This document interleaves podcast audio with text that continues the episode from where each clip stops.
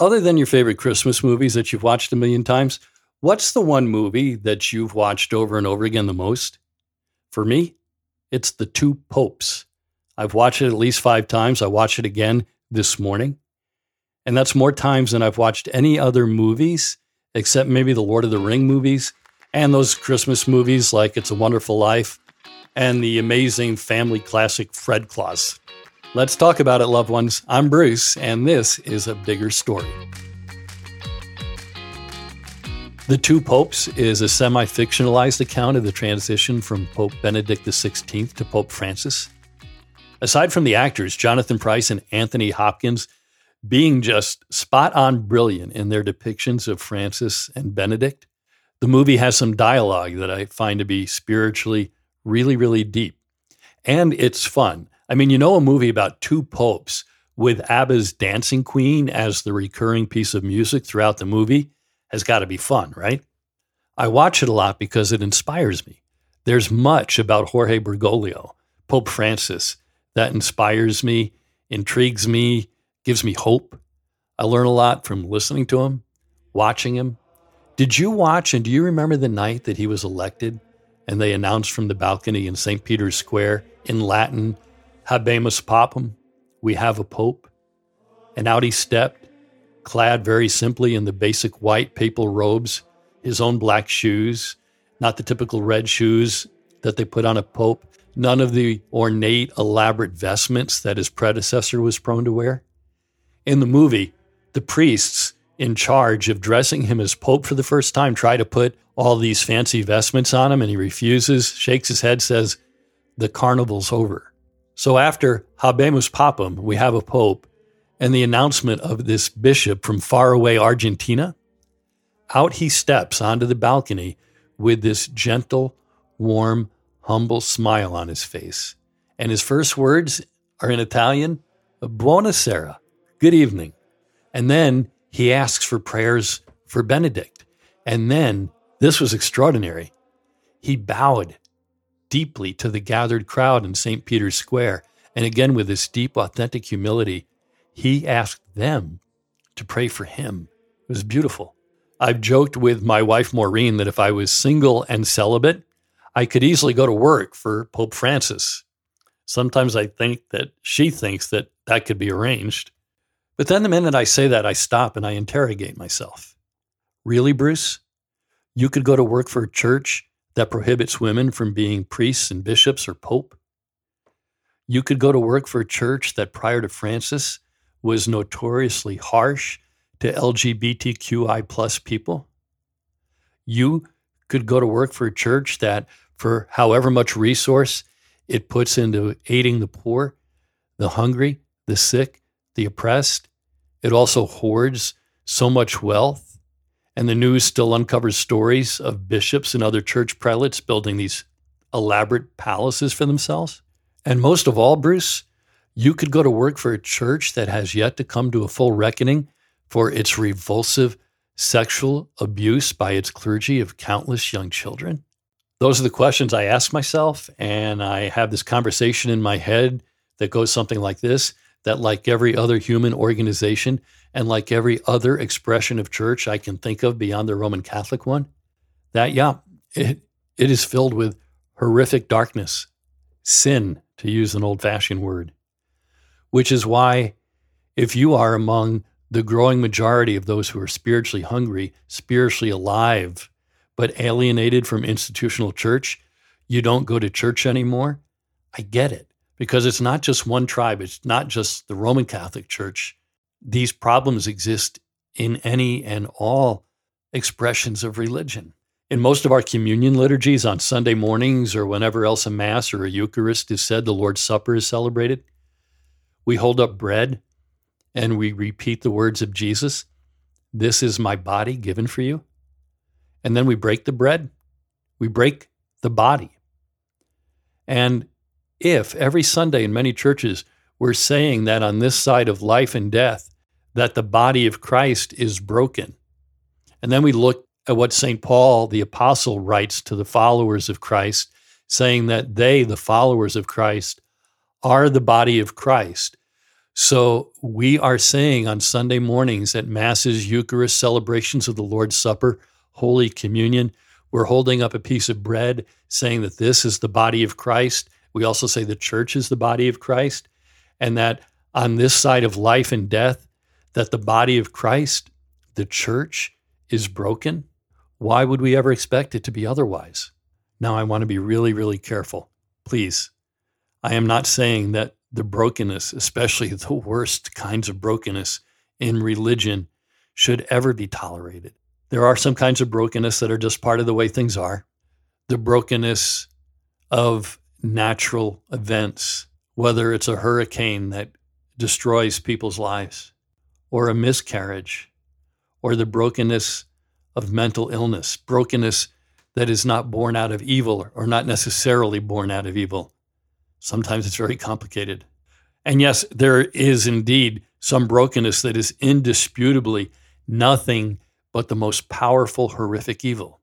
So I ask myself, in what will likely and hopefully be forever a hypothetical scenario, because I love being married, would you really go to work for Francis and that deeply flawed church he leads? And my answer is maybe. All religions, and more specifically, all human-led expressions of religion, which is really the only experience of religion we ever have, all religions are deeply flawed, even as they are also deeply good and redemptive and life-transforming, sometimes in the best ways. So because I believe that we humans still need to gather around campfires in person, embodied. We still need to tell each other stories, wisdom stories of hope and grace and redemption. And I still believe that churches and synagogues and mosques and temples, not the brick and mortar, but the people, are still valuable and needed as part of the ecosystem of places where these redemptive, unifying wisdom stories are told. That all leads me to say that I still want a tribe, a tribe of people who are seeking the thriving and the flourishing of our neighborhood, of our communities, of our world, places both close to home, all the way to the farthest reaches of the planet. And I still think that that's best done in groups, by communities of people, somehow doing life together, at least parts of life together, teaming up together for a common intention. I'm recording this episode several days after the twenty twenty-two midterm elections in the U S Leading up to the election, I was repulsed by much of what I saw and heard from one of the two major parties in America. And I was disappointed by much of what I was seeing and hearing from the party to which I feel the closest affinity. I was frustrated, disappointed. And then I saw this quote, and I've researched to try to figure out who said it. A British screenwriter named Debbie Moon seems to be the one who first shared it, but she was quoting someone else, but she doesn't say who. And the quote goes like this: "Voting isn't marriage. It's public transport. You're not waiting for, quote unquote, the one who's absolutely perfect. You're getting on the bus.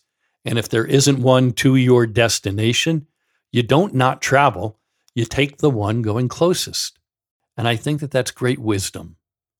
For a long time, I heard this phrase mostly from the realm of business leadership: don't let the good be the enemy of the great.